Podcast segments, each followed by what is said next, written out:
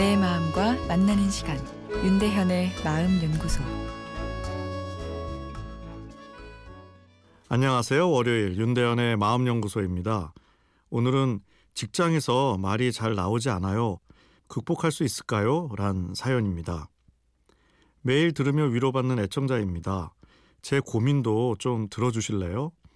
얼마 전 취업을 했습니다. 60명이 근무하는 중소기업인데요. 2주쯤 어, 됐는데 여전히 출근과 퇴근 때에만 인사를 하고 나머지 시간엔 입을 다물고 있습니다. 어, 먼저 다가가야 한다는 생각에 어떻게든 처음 말을 걸어봐도 아, 그 다음번에는 말이 나오지 않습니다. 무슨 말을 해야 할지 떠오르지 않거든요. 머릿속이 하얘져요. 남을 심하게 의식하긴 해요. 그래서 하려던 말도 주춤하다 결국 못하곤 하죠. 자신감도 없고 패배자 같이 느껴질 때도 있습니다. 사회생활이 처음도 아닌데 매번 이럽니다. 이러다 지쳐서 그만두게 될까봐 걱정이 됩니다.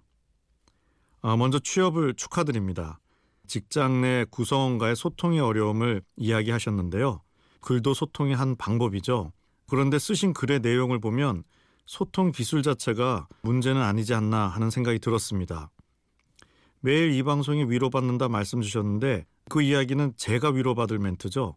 제 마음을 따뜻하게 열어버리신 거죠.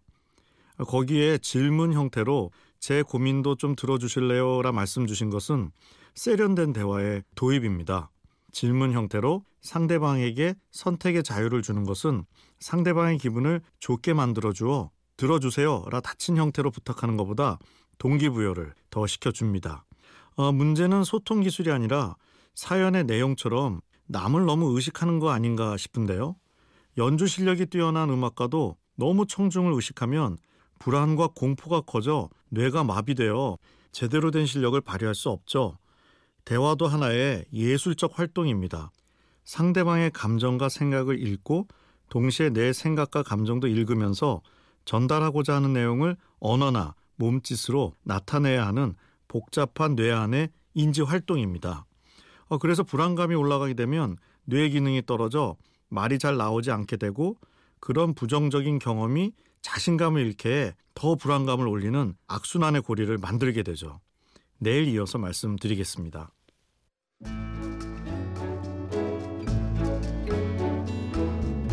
윤대현의 마음연구소 지금까지 정신건강의학과 전문의 윤대현 교수였습니다.